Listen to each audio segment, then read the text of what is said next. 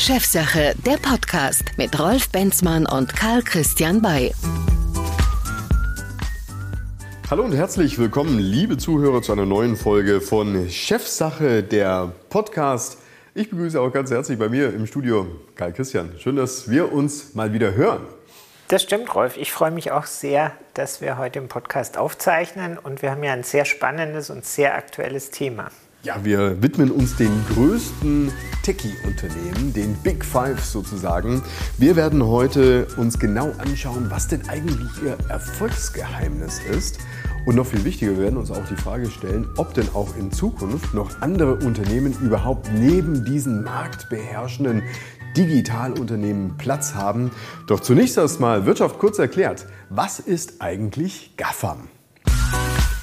Wirtschaft kurz erklärt.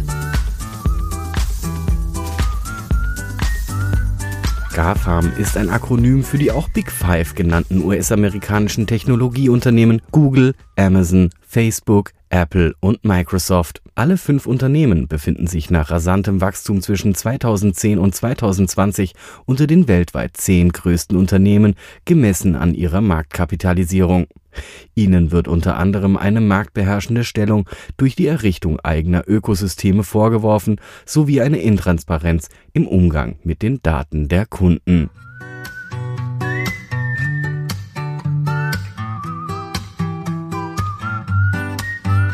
Ja, soweit Wirtschaft kurz erklärt zu den großen GAFAM Digitalunternehmen. Lieber Karl Christian, man muss sich mal diese, diese unfassbaren Zahlen auf der Zunge zergehen lassen, was die Marktkapitalisierung mittlerweile der Großen angeht. Picken wir uns nur mal Numero Uno aus. Apple hat doch sage und schreibe jetzt eine Marktkapitalisierung von 2,41 Billionen Euro. Ursprünglich im Jahr 2019 lag das Unternehmen bei knapp 2 Billionen. Und der letzte sozusagen von den Top 5 ist Facebook, liegt jetzt ungefähr bei einer Billion Euro Marktkapitalisierung beim Jahr zuvor ein bisschen drunter. Was man aber feststellen kann, bei allen Big Five, die haben richtig Gas gegeben im Corona-Jahr. Nicht verwunderlich, oder was meinst du? Das stimmt, wobei man tatsächlich nicht nur diesen Schub durch die Covid-19-Pandemie sieht in der Entwicklung zwischen 2020 und 2021 oder 2019 auf 2021. Also man sieht tatsächlich auch, dass die Unternehmen sich dramatisch entwickelt hatten in den 2000ern. Also wenn wir die von dir zitierten äh, Unternehmen uns nochmal genauer anschauen, dann haben wir mit einer Marktkapitalisierung von Apple im Jahre 2013 von 500 Milliarden gesprochen und äh, von Facebook äh, von weniger als 100 Milliarden. Und demgegenüber sind die Werte dramatisch angestiegen. Und das war ja vor der Covid-19-Pandemie. Also wir haben schon einen erheblichen Wertzuwachs dieser Tech 5 bevor es dann in die Covid-19-Pandemie und damit einen weiteren Schub in der Digitalisierung gegeben hat, weil das Vereinende zwischen diesen fünf Unternehmen ist ja eigentlich, dass sie digitale Geschäftsmodelle im weiteren Sinne auch abbilden. Und damit einen natürlich großen Markt adressieren. Was sie aber auch gemein haben, ist nicht nur die Marktkapitalisierung, sondern das, was sozusagen ja unterm Strich bei ihren Produkten auch hängen bleibt, die sind unfassbar renditestark. Ist das das Erfolgsgeheimnis? Ja, ich glaube, ich glaub, das Erfolgsgeheimnis ist, dass sie äh, vielfältig Bedürfnisse von Kunden entweder optimiert abbilden oder aber selbst welche solche wecken. Das scheint mir noch, noch zentraler für den Erfolg zu sein, dass sie eigentlich einen anderen, eine andere Kundenorientierung in ihren Produkten bzw. in ihren Geschäftsmodellen abbilden, als wir das bisher gewohnt waren. Darauf kommen dann andere Elemente wie äh, technische Kompetenzen, Innovationskraft und so weiter, über die wir sicher gleich noch detailliert reden. Aber für mich ist das Zentralste, dass die Geschäftsmodelle sich eigentlich um Kundenbedürfnisse und deren Weckung drehen. Wenn man es ähm, vielleicht mal plakativ subsumieren möchte, würde ich sagen, Sie adressieren entweder Herz, Hirn oder Hose. Ja, das ist. Also das Herz dahingehend, dass Sie dass sie ähm, Beispielsweise unsere, unser Bedürfnis nach Anerkennung und soziales Umfeld. Genau. Beispielsweise adressieren wie Facebook beispielsweise. Facebook, WhatsApp ist soziale Interaktion und führt tatsächlich ja zur Verschiebung der tatsächlichen äh, menschlichen Nähebeziehung in einen virtuellen, in eine virtuelle Gruppendynamik. Im Bereich Hirn würde ich jetzt beispielsweise Google einordnen. Google gibt mir Antwort auf alle Fragen, die ich in meinem Leben habe. Also wenn ich eine Information suche, bekomme ich die in Bruchteilen von Sekunden ausgespuckt bei Google. Hirn wird vielleicht auch Microsoft sein, oder was meinst du? Eindeutig, äh, eindeutig. Also aus meiner Sicht äh, fallen in die von dir gewählten Kategorien jedenfalls insbesondere äh, Alphabet, also sprich die Muttergesellschaft von Google, und äh, Microsoft, die tatsächlich äh, technische Systeme zur Prozesssteuerung und zur Wissensübertragung, Wissensübermittlung bereitstellen ähm, und die Microsoft mit einem gewissen Schwerpunkt im Unternehmens, in der Unternehmenssoftware, gleichzeitig Google sicher mit einem sehr breiten, sehr auf das Individuum orientierten Ansatz eine technische Kompetenz auch an den Markt bringen, die beispielsweise bei Google auch zu positiven, ganz klar positiven Effekten geführt hat, wie dass wir heutzutage wirklich von Demokratisierung von Wissen sprechen können, weil erhebliche Schranken damit gefallen sind, weil jeder kann googeln. Das ist ja auch tatsächlich äh, immer dann sehr zu beobachten, sobald Unternehmensnamen dann auch verbalisiert werden ähm, also im Sinne von, von äh, Verben ausbilden, dann äh, hat man große Erfolge. Und das ist bei Google definitiv so. Sie haben die effizienteste Suchmaschine, sie haben die bekannteste Suchmaschine. Und äh, letztendlich haben sie aber im positiven Sinne sehr zur Demokratisierung von Wissen beigetragen. Wo würdest du denn, wenn wir über Bedürfnisse sprechen, Herz, Hirn oder Hose, wo würdest du denn Amazon eigentlich hinstecken? Ich bin mir da nicht ganz so sicher. Ich ähm, glaube, dass Amazon schon auch in die Richtung Herz geht. Weil es ist ja nicht nur, sag ich mal, eine, eine funktionale Suche, die mir irgendwie einfach und schnell hilft, sondern Amazon geht ja noch sehr viel weiter. Das, das, stimmt, aber ich bin ehrlich gesagt schon ganz froh, dass ich die Auswahl zwischen, äh, zwischen, äh, zwischen Herz, und, äh, Herz und Kopf habe und nicht, äh, nicht suchen muss, wer, wer wohl äh, Hose abdeckt. Da habe ich eine sehr, eine, eine, sehr rudimentäre Vorstellung, wenn du damit meinst. Aber zurück zum eigentlichen Thema. Ja, das, das Amazon-Geschäftsmodell liegt in deiner Definition meines Erachtens tatsächlich irgendwo dazwischen, weil es hat technische Elemente, bei denen eher der Kopf angesprochen ist, was Effizienzen in der, in der, ähm, äh, im, im, Einkauf etc. Äh, beinhaltet. Es spricht aber ganz klar auch in den vielen, vielen Nebeneffekten, die heutzutage über Amazon bereitgestellt werden, wenn wir beispielsweise an die Prime äh, Now-Dienste denken, jetzt wird Fußball auch noch eingekauft, also es wird sehr viel ja dem Kunden, dem Prime-Kunden bereitgestellt, um den Kunden eng an die Marke Amazon zu binden, was aber alles eigentlich weniger auf den Kopf als aufs Herz einzahlt in deiner Kategorie. Ganz genau. Ja, um die äh, letzte Kategorie äh, vielleicht auch noch zu befüllen.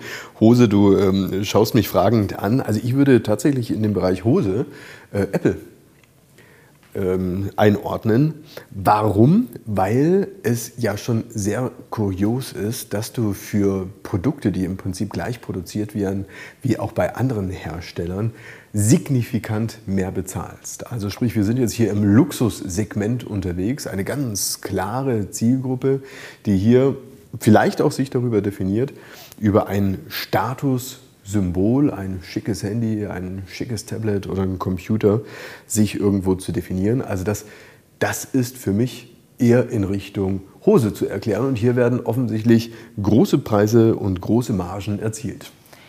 Ähm, ja, ohne, ohne, äh, ohne deine, deine Einordnung ähm, vollständig übernehmen zu wollen oder zu können, finde ich persönlich äh, das Apple-Geschäftsmodell insofern auch etwas different von den, von den anderen Geschäftsmodellen, weil Apple ja in einem Ökosystem arbeitet, ganz, ganz dezidiert ein Ökosystem betreibt.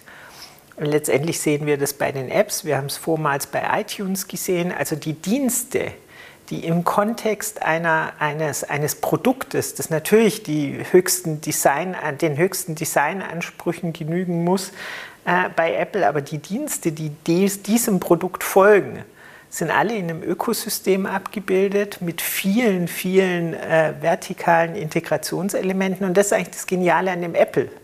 Äh, und es betrifft ja nicht nur die Visibilität äh, aus Kundensicht, dass ich eben einen, einen, App, einen App Store habe, dass ich vielfältige andere ähm, Leistungen rund um das Produkt bekomme, die alle in diesem, äh, in diesem Ökosystem verhaftet sind, sondern auch Apple selbst arbeitet ja als Unternehmen wieder in einem Ökosystem, weil sie fertigen nicht selber.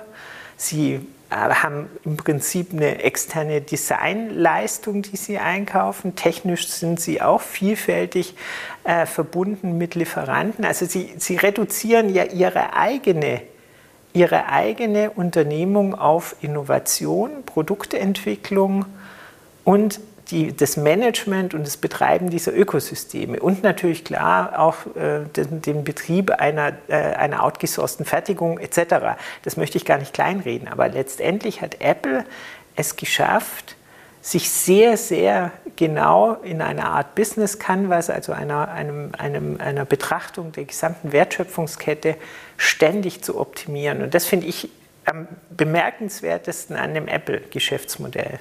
Wenn wir uns mal genauer das Produkt anschauen, dann müssen wir vielleicht auch noch mal einen Schritt zurück machen vor dem Produkt.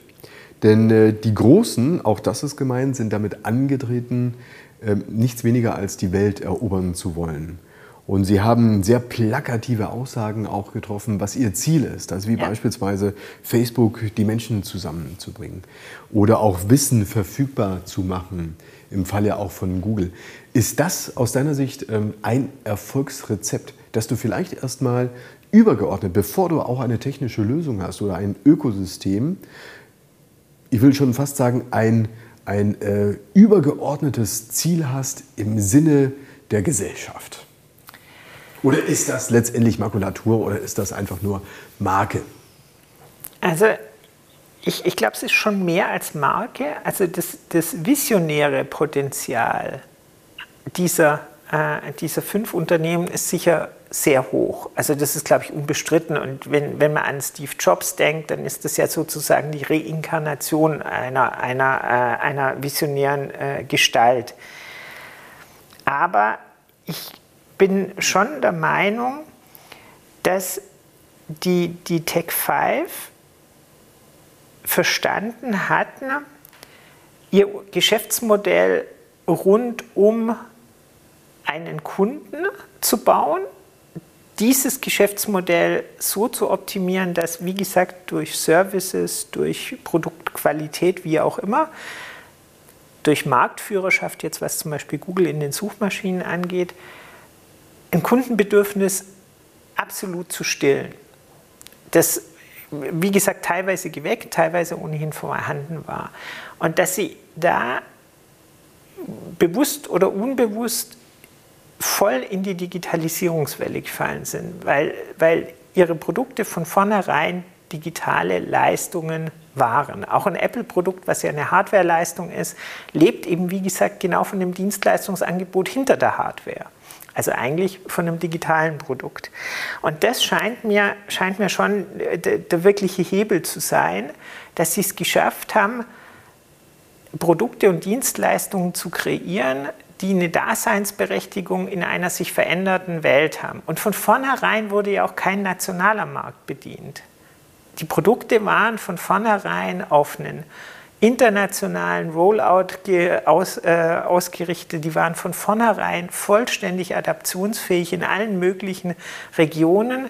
Auch das ist ein Element der Innovationskraft und Entwicklung die wir nicht zwingend äh, in allen anderen Bereichen so kennen. Also vielfältig sind Produkte limitiert äh, in, in, äh, in, in, den Rahmenbedingungen, dass sie nur in bestimmten Regionen funktionieren. Wenn wir allein daran denken, wie viele Beispiele es gibt bei den Automobilherstellern, die sich eine Marke gegeben haben, die dann in irgendwelchen Sprachen ähm, äh, mit, mit äh, Schimpfwörtern oder sonstigen, äh, sonstigen negativen Ausdrücken belegt ist, dann zeigt es die Komplexität, die dahinter steckt, von vornherein ein globales Produkt, eine globale Dienstleistung zu haben. Und das ist schon eine, schon eine Leistung, die manchmal ein bisschen untergeht, weil man eben aufs Design achtet oder auf die Funktionalitäten, aber in Wirklichkeit ist das schon auch ein Hebel, um so schnell zu wachsen und so schnell die Märkte zu besetzen. Das Erstaunliche finde ich ähm, nicht unbedingt, ähm, sag ich mal, das geografische Wachstum, dass du ähm, klar durch digitale Produkte weit über die Grenzen deines eigenen Landes hinaus skalieren kannst, liegt ja, sag ich mal, im Kern der Sache. Aber das Erstaunliche ist, ein Produkt zu platzieren, welches auch kulturelle Unterschiede überwindet. Exakt. Es, es, ist ein, es ist ein gemeinsamer Nenner, der gefunden wird, ein Bedürfnis, welches mutmaßlich alle Menschen auf diesem Planeten Exakt. haben und das mit einer einfachen Lösung ähm, irgendwo zu adressieren. Wenn wir mal äh, kurz subsumieren, also, was haben die großen Techies gemeinsam? Sie sind alle über einer Billion, manche sogar über zwei Billionen Euro Marktkapitalisierung. Sie sind gewachsen mitten in der Corona- Pandemie und zwar signifikant. Sie bieten ein absolut auf die Bedürfnisse des Kunden fokussiertes Produkt an. Hier haben wir über das Thema Herz, Hirn ohne Hose gesprochen. Wir haben darüber gesprochen, dass das Produkt selbst sich oft auch an, sag ich mal, der visionären DNA eines Unternehmens ausrichtet. Und wir haben darüber gesprochen, dass ein globaler Markt adressiert wird und in diesem globalen Markt letztendlich nicht nur geografische, sondern auch kulturelle Grenzen überwunden werden. Was aber auch gemein ist bei allen diesen Techie-Unternehmen, ist natürlich die Art und Weise, wie sie Innovation organisieren.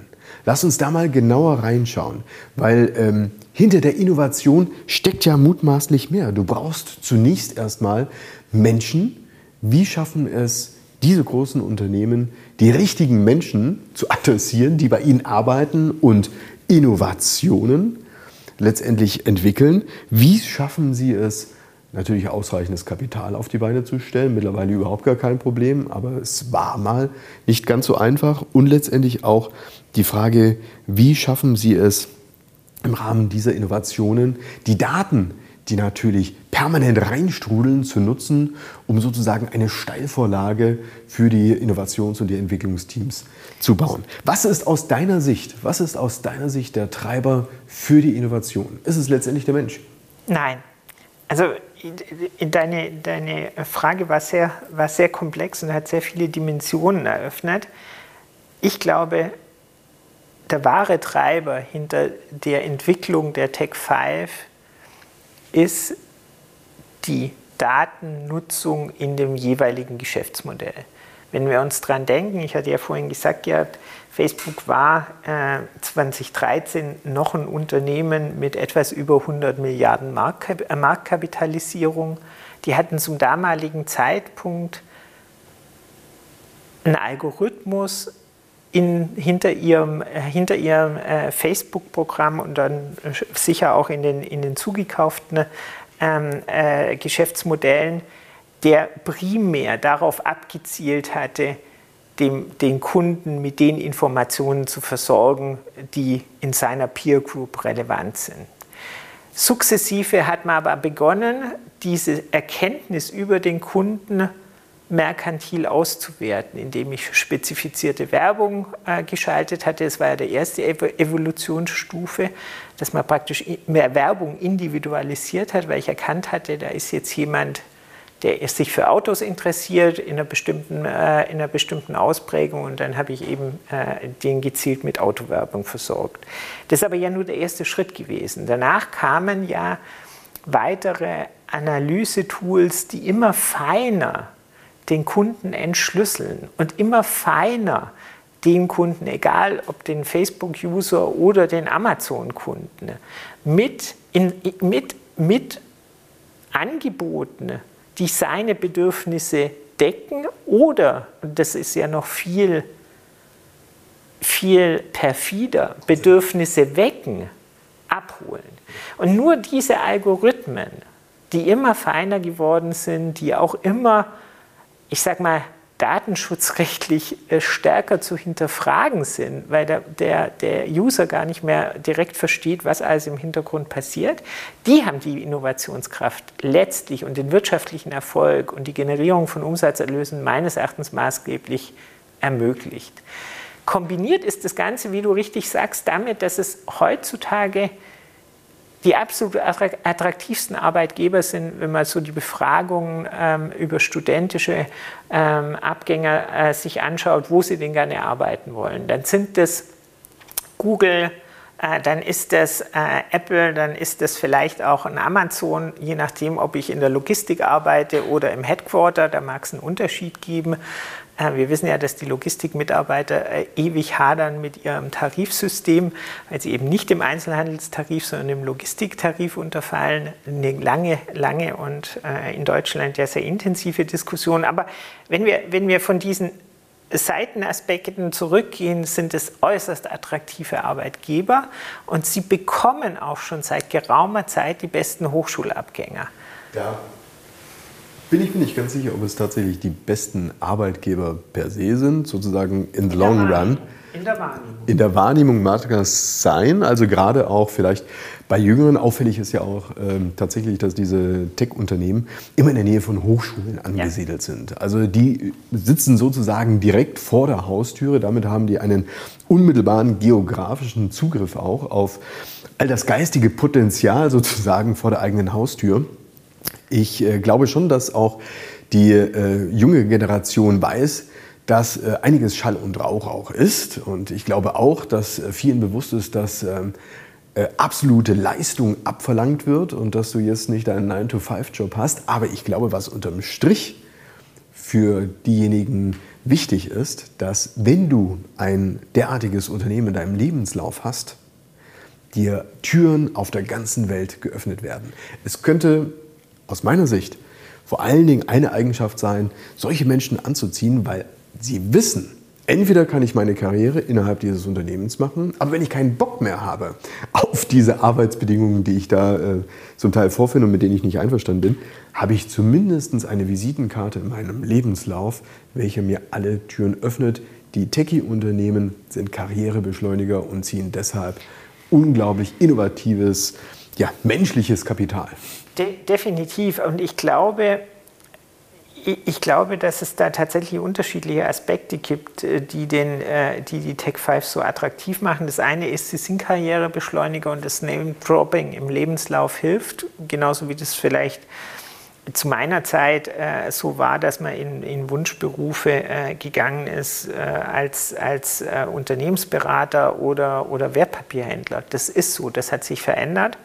Das Zweite ist aber auch tatsächlich auch äh, der Punkt, den du ebenfalls angesprochen hast. Man unterstellt den Tech 5, dass sie sehr spezifische Organisationsstrukturen haben, dass es sehr innovative, agile Prozesse haben und äh, auch insofern gibt es tatsächlich ein gewisses Interesse daran, diese permanente Start-up-Mentalität, die man den äh, Tech 5 ja zumindest von außen hin nachsagt, äh, dann tatsächlich auch selbst erleben zu wollen. Allerdings ist das Ganze mit dem Imagefaktor natürlich auch äh, zu garnieren und da leiden die Tech 5 in den letzten Jahren doch erheblich.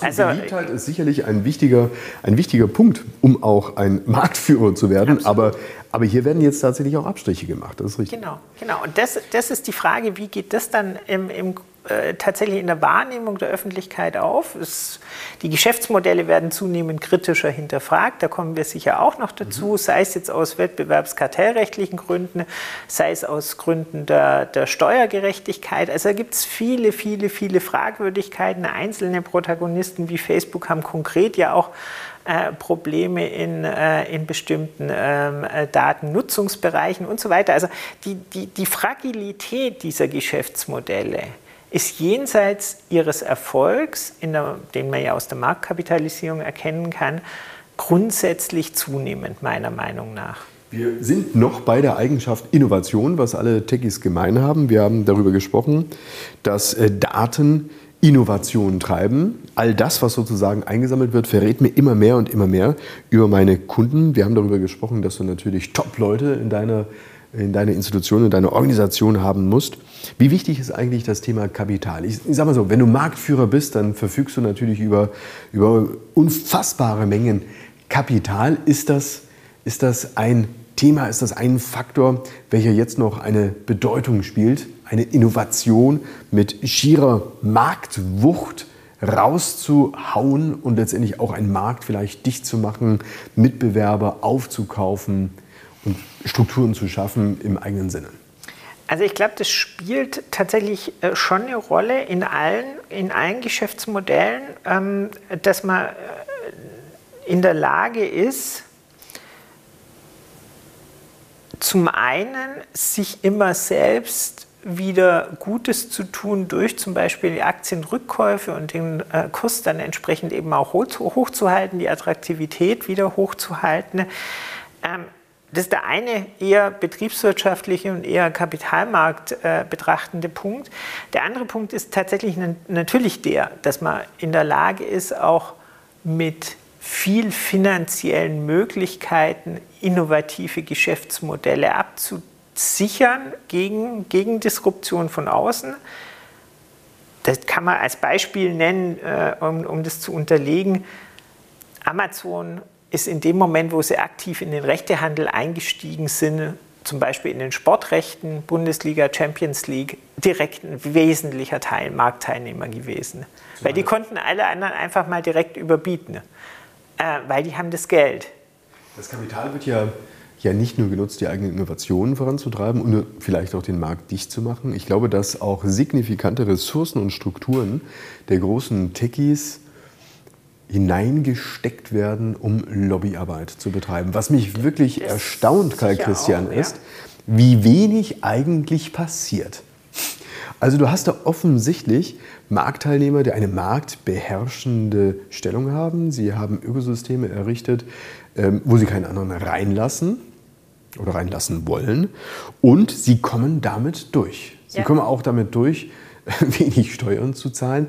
Das kann doch nur funktionieren, wenn du im Hintergrund eine Maschine wirken hast, neben dem, was jetzt am Endkunden ist. Dass du eine Maschine wirken hast, die ganz tief in die Strukturen der Gesetzgebung und letztendlich äh, auch der Politik hineinreichen, damit halt nichts passiert. Damit kommen wir zu dem Thema Ökosysteme und letztendlich aber auch zu unserem letzten Thema, wo ist eigentlich noch Platz für neue? Es kann ja eigentlich nur dort sein, wo die bestehenden federn lassen müssen. Oder glaubst du, glaubst du, dass wirklich irgendeiner noch eine Chance hätte, neben denen vorbeizuziehen und perspektivisch innerhalb von einer kurzen Zeit eine Billion Euro oder mehr Marktkapitalisierung zu erreichen? Ähm, nein, das glaube ich tatsächlich nicht. Also, dass wir hier eine äh, nahezu oligopolistische Marktbeherrschung haben, das ist, äh, das ist klar. Also es wird keiner mehr äh, ohne weiteres an äh, Amazon vorbeikommen, es wird keiner mehr ohne weiteres an Google vorbeikommen, dort vielleicht sogar erst recht. Und wenn man sich die Userzahlen von Facebook mit den, äh, mit den ähm, einbezogenen Unternehmen anschaut, dann wird es auch schwer, ein, ein, ein Netzwerkgedanken nochmal so zu etablieren und so durchzubeschleunigen, ganz klar. Ob das daran liegt, äh, dass, man, dass man jetzt so viel Lobbyarbeit macht, kann ich im Ergebnis gar nicht, gar nicht äh, beurteilen, dass man sehr dezidiert sich mit äh, den Regelungslücken des internationalen Steuerrechts und der daraus folgenden Steueroptimierung beschäftigt hat. Das sieht man ja tatsächlich. Das sieht jeder Kunde, wenn er sieht, wie er bei Amazon einkauft. Das sieht jeder, der schon mal eine Apple-Rechnung gesehen hat. Also da sind eben tatsächlich ähm, äh, äh Strukturen aufgesetzt worden, die man jetzt ja versucht auf EU-Ebene wieder einzufangen, indem wir mit dieser globalen Mindestbesteuerung eigentlich erreichen wollen, dass diese, diese Verlagerung des Umsatzes in steuerbegünstigte Regionen so nicht mehr stattfindet. Der viel zentralere Punkt aus meiner Sicht ist aber tatsächlich der wettbewerbsrechtliche Punkt. Äh, wir haben hier Unternehmen, die, wie du richtig beschrieben äh, hast, sowohl in der Lage sind, vertikal als auch horizontal den Wettbewerb zu beschränken. Und sie tun es ja auch. Also gab ja jetzt kürzlich auch die Auseinandersetzung ähm, äh, zwischen Apple und äh, Fortnite Hinblick, im Hinblick darauf, ob Fortnite in den Apple Store aufgenommen wird und unter welchen Rahmenbedingungen etc. Das sind Das sind Auseinandersetzungen, die zeigen, welche Eintrittsbarrieren faktisch bestehen. Und äh, das ist noch weit weg von, der, von dem Gesamtpotenzial, was in den Kundendaten noch steckt, die Google sammelt, die Amazon sammelt, die Facebook sammelt.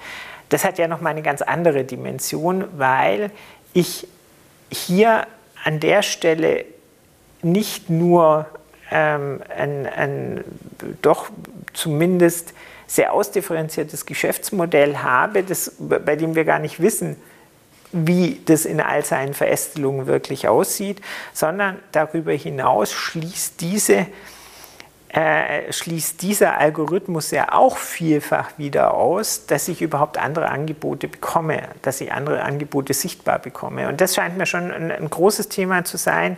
Wir haben jetzt, was das Wettbewerbsrecht angeht, ja erstaunlicherweise auch in Amerika, darüber hatten wir schon mal in einer frühen Folge des Podcasts gesprochen, Bemühungen, äh, diese, diese ähm, Marktbeherrschung zu durchbrechen. In Europa schaut man sich das jetzt auch in verschiedenen Nationalstaaten, ja auch in Deutschland nochmal für einzelne dieser Tech-5-Unternehmen genau an. Aber einzig mir fehlt der Glaube, dass wir in der Beschränktheit der Nationalstaaten, die auf ein globales Geschäftsmodell treffen und die Regelungsdifferenz zwischen einer nationalen Regelung hin zu einem globalen Geschäftsmodell ist relativ groß, dass wir das so ohne weiteres im Wettbewerbsrecht abdecken können. Klar, Christian, da bin ich bei dir. Die Frage, die sich ja nach wie vor stellt, wer hat da noch Platz und wann hat da einer Platz? Also es gibt ja jetzt, sage ich mal, verschiedene Szenarien, die man ähm, vielleicht mal äh, besprechen kann. Also das eine ist, da gibt es jetzt eben beispielsweise eine Europäische Kommission oder gibt es auch die Kartellwächter auf der Welt, die sehen, ja, alles klar, das läuft nicht rund, deshalb wird ein Unternehmen zerschlagen. Das könnte man sich ja beispielsweise überlegen. Ist sowas überhaupt wahrscheinlich? Man sieht, man sieht grundsätzlich schon, dass äh, das Kartellrecht in der Finalität auch Zerschlagungsmöglichkeiten bietet. Das hat man auch schon gesehen, dass die Amerikaner das zu Beginn äh, des vergangenen Jahrhunderts aktiv genutzt hatten und große Unternehmen mit Marktdominanz wie zum Beispiel Rockefeller zu, äh, äh zerschlagen haben. Aber es scheint mir jetzt in dieser Zeit, in diesen Geschäftsmodellen nicht das probate Mittel zu sein. Verstehe, also keine Zerschlagung, Öffnungen der Ökosysteme. Wie wahrscheinlich hältst du denn, dass eine Verhaltensänderung beim Kunden eintreten kann oder eintreten wird? Vor dem Hintergrund, dass äh, jetzt natürlich äh, sehr genau auf die Großen geschaut wird und auf ihr Geschäftsgebaren. Du hast vorhin von Intransparenz gesprochen. Es ist ja nicht auszuschließen, dass Dinge publik werden, mit denen wir als Kunden überhaupt nicht einverstanden sind. Es kann ja durchaus auch in diese Richtung gehen, dass man, ähm, dass die Stimmung kippt. Du hast es ja vorhin auch angesprochen, schon jetzt gibt es äh, diverse kritische Stimmen, auch bei den Konsumenten, die dann nach Alternativen sozusagen suchen. Ähm, kann eine, ein verändertes Verhalten beim Kunden, eine andere Stimmung beim Kunden eine echte Gefahr für einen der großen Five sein?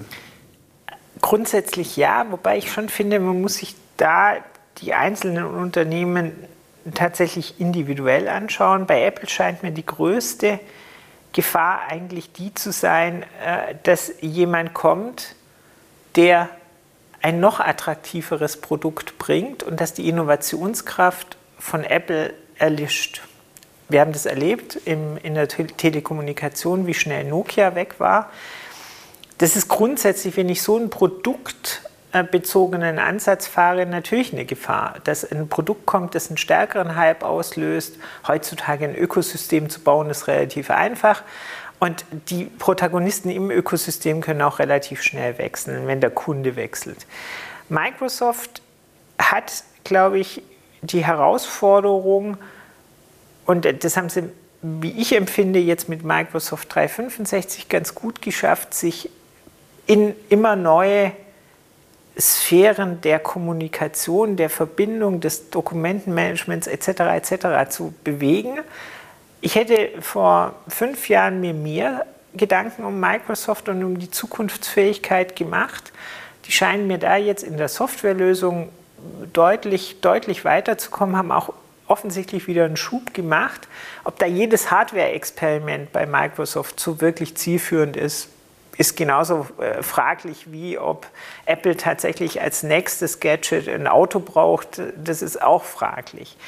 Äh, Amazon scheint mir das eigentlich rundeste Geschäftsmodell äh, zu sein, weil die Kundenzentrierung, ich bleibe ständig in Kontakt mit Amazon, weil Amazon bietet mir viele, viele, viele Mehrwerte. Wenn die Alexas und Echos dieser Welt mir dann auch noch mein, äh, meine Bedürfnisse ähm, aktiv mitschneiden und immer ständig eigentlich Amazon mein, mein persönlicher Begleiter, mein persönlicher Assistent wird, dann scheint mir das Amazon-Geschäftsmodell, das sehr breit ist, äh, tatsächlich wenig gefährdet zu sein. Google ist nochmal aus meiner Sicht weniger angreifbar, weil die Suchmaschineneffizienz, die ja letztendlich die Basis hinter dem Erfolg von, von Google ist, scheint ja höher zu sein. Also es gibt ja zig verschiedene Wettbewerber, aber in der, in der, Gesamt, äh, in der, in der Gesamtpräsenz ist äh, Google eben auch Marktführer. Und das Geschäftsmodell, das ich persönlich für am fragilsten halte, und nicht nur deshalb, weil es auch das geringst bewerteste ist, sondern weil ich da ein verändertes Konsumentenverhalten jetzt schon meine wahrzunehmen, ist Facebook mit seinen Applikationen gibt jetzt schon in, in, in den jüngeren Generationen neue Verbindungselemente, die nicht mehr von Facebook beherrscht werden. Dort ja, ist der reputative genau dort ist der reputative Effekt äh, am, am, deutlichsten. Die haben sehr sehr viel negative Presse, haben sich auch nicht immer nur glücklich verhalten. Und wie gesagt, die, den Community-Gedanken digital werden wir, glaube ich, nicht mehr los. Aber wenn Facebook in seiner, in seiner ähm, Beliebtheit leidet, dann leidet eins zu eins auch deren Zukunftspotenzial. Und deshalb scheint mir Facebook das fragilste Geschäftsmodell zu sein. Lass uns abschließend ähm, auf die Geschäftsmodelle noch schauen, von denen ähm, wir vielleicht ausgehen können, dass sie in der Zukunft Erfolg haben.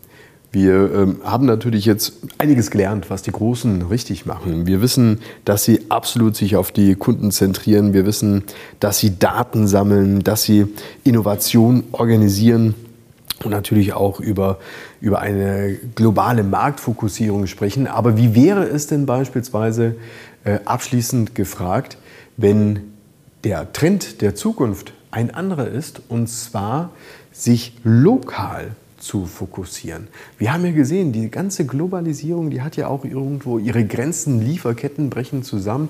Zurück zum Produktions- und vielleicht auch Lieferstandort, Ortsschild.